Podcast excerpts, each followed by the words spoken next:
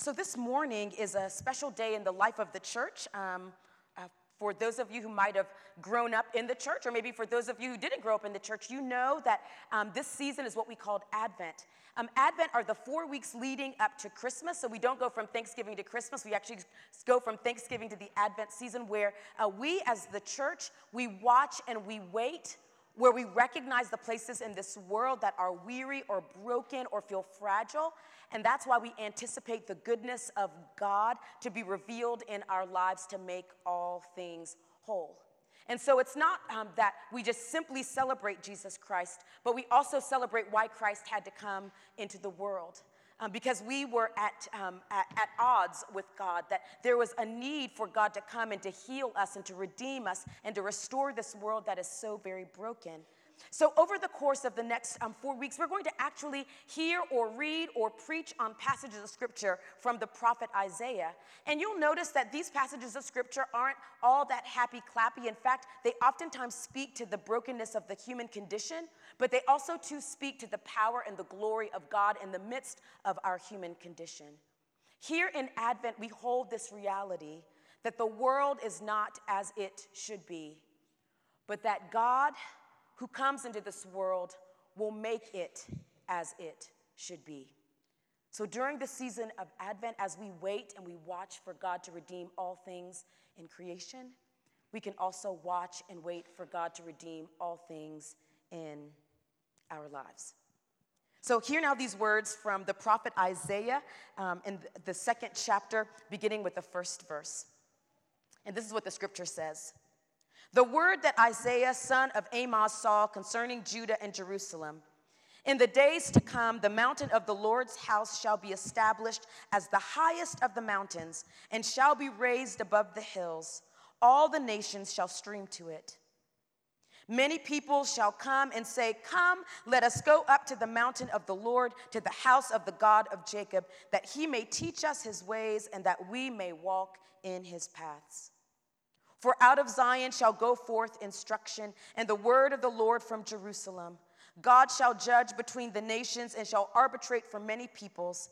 They shall beat their swords into plowshares and their spears into pruning hooks. Nation shall not lift up sword against nation, neither shall they learn war any more. O house of Jacob, come, let us walk in the light of the Lord. This is the word of God for us, the people of God. Thanks be to God. And will you pray with me?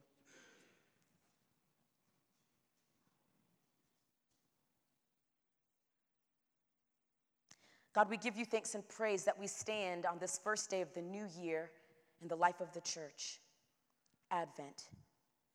And that as we stand in the new year in the life of the church, we do so watching and waiting with hope that you are a God who will speak to us a redemptive word, a good word, a word that will set us free, and a word that will give us life. So I pray, oh God, that you will take my words and hold them in the palm of your hands and breathe upon these words that they may have life beyond the page or even life beyond my lips. That as we are the hearers of this word, that these words might rest gently upon our hearts and be lived out beautifully in our lives that we might be the people that you have called us to be by the power of your word and Holy Spirit. This we pray in the strong name of your Son, Jesus Christ. Amen. So, not too long ago, um, I was listening to a special series that This American Life um, broadcast about Syrian refugees who found themselves in Greece. Um, there are about 31,000 uh, Syrian refugees who um, are in that place, traveling from their broken um, homeland uh, to some place that they will one day finally call home. But oftentimes, Syrian refugees find themselves in this middle place of living in refugee camps. Now, most of us, when we think about Greece, we think about tourist locations, uh, we think about uh, beautiful buildings, we think about beautiful seas, but for most of our Assyrian brothers and sisters who find themselves exiled or who are refugees, they are quarantined to wooded areas in Greece, oftentimes in the evening, snakes being able to crawl into their tents, um, and even uh, in places where wild boar roam. And in this particular series that This American Life did, they, they interviewed individuals to talk about this experience of having to leave a war torn country just to move to a place that still held a lot of trauma. Now, I have to just uh, confess this to you. Um, over the past five years, I have become overly sensitive to uh, podcasts like this or to stories like this or documentaries like this because they haunt me a little longer than they used to, the more that I'm kind of coming awake to the injustices in the world. It's hard for me not to, to turn off um, this voice that says, Gosh, I wonder how traumatic this must feel for children to wonder if in the middle of the night the wild boar are going to come. I cannot turn off my um, the questions in my head what must it feel like to be homeless, to yearn for home that doesn't feel like home, and to be in a place that's supposed to be a temporary home that doesn't feel like home, and to not know how long you're going to be in that place before you get to another place that you can call home. But I think the underlying question that I have whenever I listen to stories like this, especially in this season of Advent, is how is it that people in that present day circumstance or situation that is so difficult, how do people hold on to hope? Once I switch off the radio and I'm no longer listening to This American Life, I recognize that someone is living that present day existence, and I'm wondering, how is it that a child, that a mother, that a father, that a brother, that a friend holds on to hope in such desperate situations? And those questions and those answers are, are all found for us in this season called Advent. Because during this season, we keep ourselves awake to the ways in which the world is weary. And we also keep ourselves awake to the Messiah who is coming into the world so that the weary world can actually rejoice.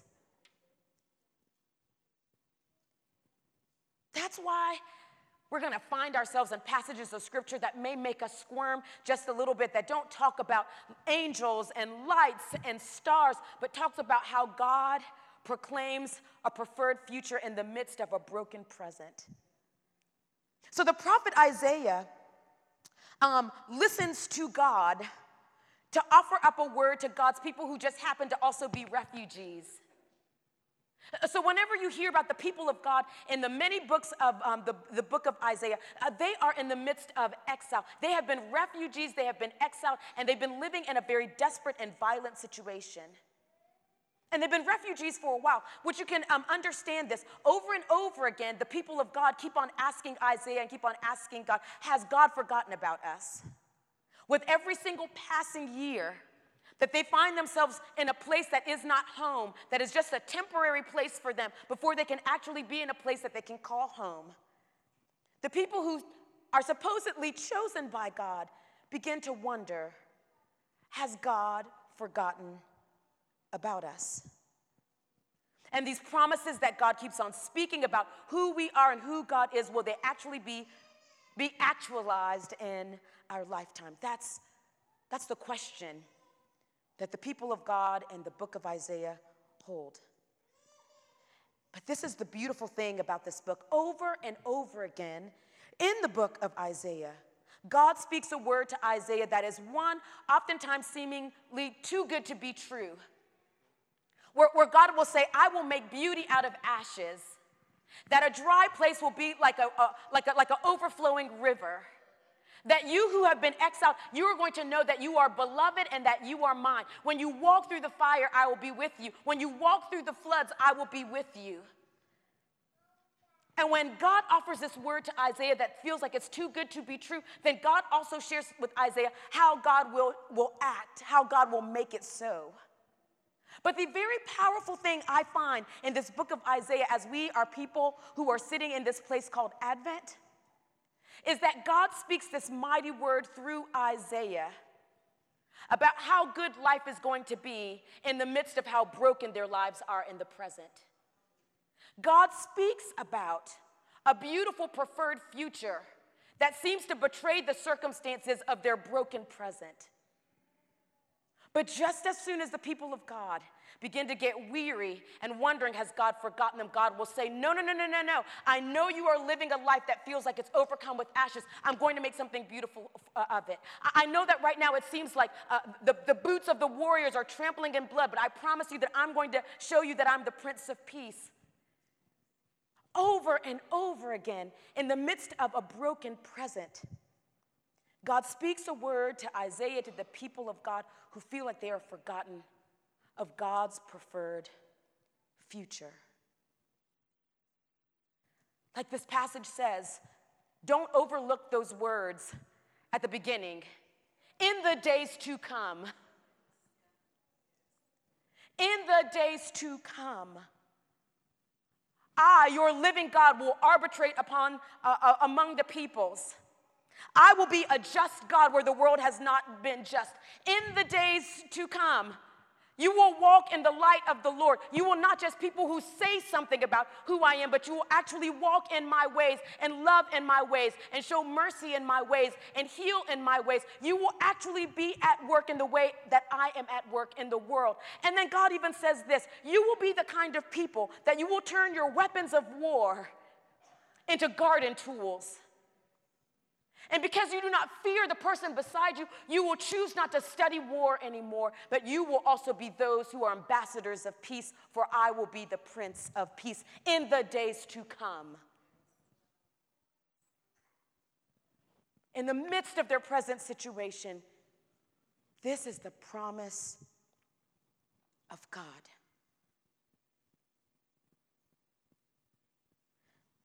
That's what Advent is for us. That as we sit in the present of a weary world, as we sit in the present of a hypocritical world, as we sit in the present of a divisive world, as we sit in the present of a hateful world, as we sit in the present of a world that will traffic children, as we sit in the present of those who do not have health care, as we sit in the presence of those who are hated and incarcerated because of the color of their skin, as we sit in the present of those who cannot have their basic needs met, as we sit in the present of a world that is as hard as pig iron, as Howard Thurman would say it, as we sit in the presence of a world that literally sighs with groans too deep for words, as we sit in the presence of a broken and a weary world, Advent reminds us in the days to come, in the days to come, on December 25th, we will say, Oh my goodness, Christ has come into the world. But lest we not forget why we needed Christ to come into this present world. The world as it is,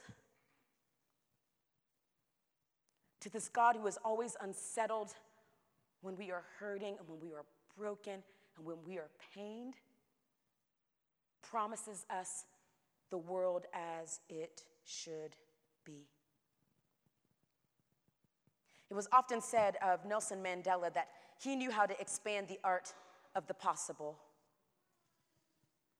that in the midst of really difficult situations, he would imagine what a different reality would look like and then he would actually work for that new reality. Advent is our, our way as people of faith to expand the art of the possible. To say we recognize what the world looks like right now, but we know what God can do in this world. We recognize how people are hurting in this world, but we know how God can heal those who are hurting. We recognize what is broken in this world, but we know how God might mend. We are going to live like those who are waiting for in the day to come days.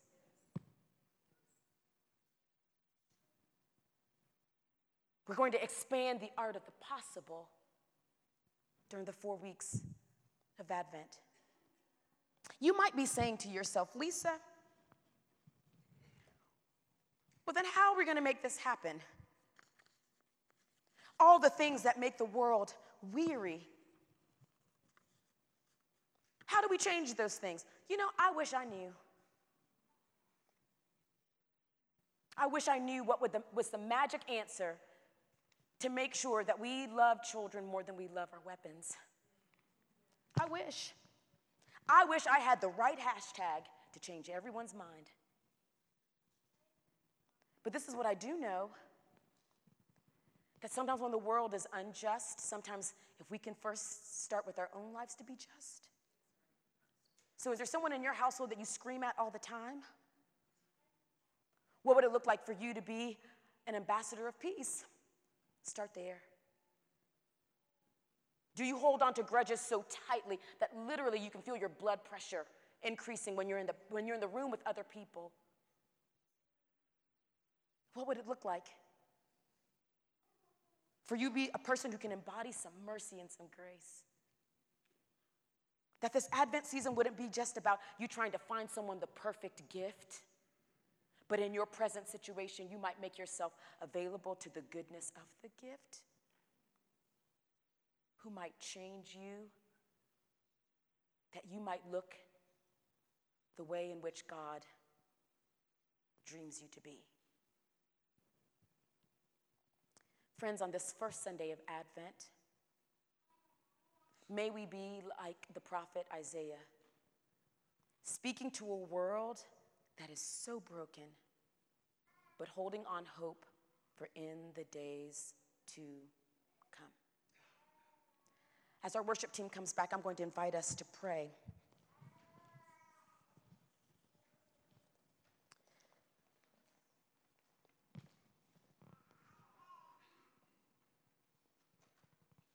God, we thank you and we praise you that you are a God who comes in due season. That we're not always sure or how or why, but we trust that you will come in due season. As your Advent people who watch and wait, we do so waiting with hope and trusting in your in the days to come. That in all the places where the world sighs, heavy, weary, and all the places where we sigh, heavy, weary, that you, the coming Messiah, might make all things right. So help us to be unsettled with the world and with our lives as they are. And to trust in the world and in our lives as they should be. May it be so, O oh God. Coming Messiah, may it be so. Amen.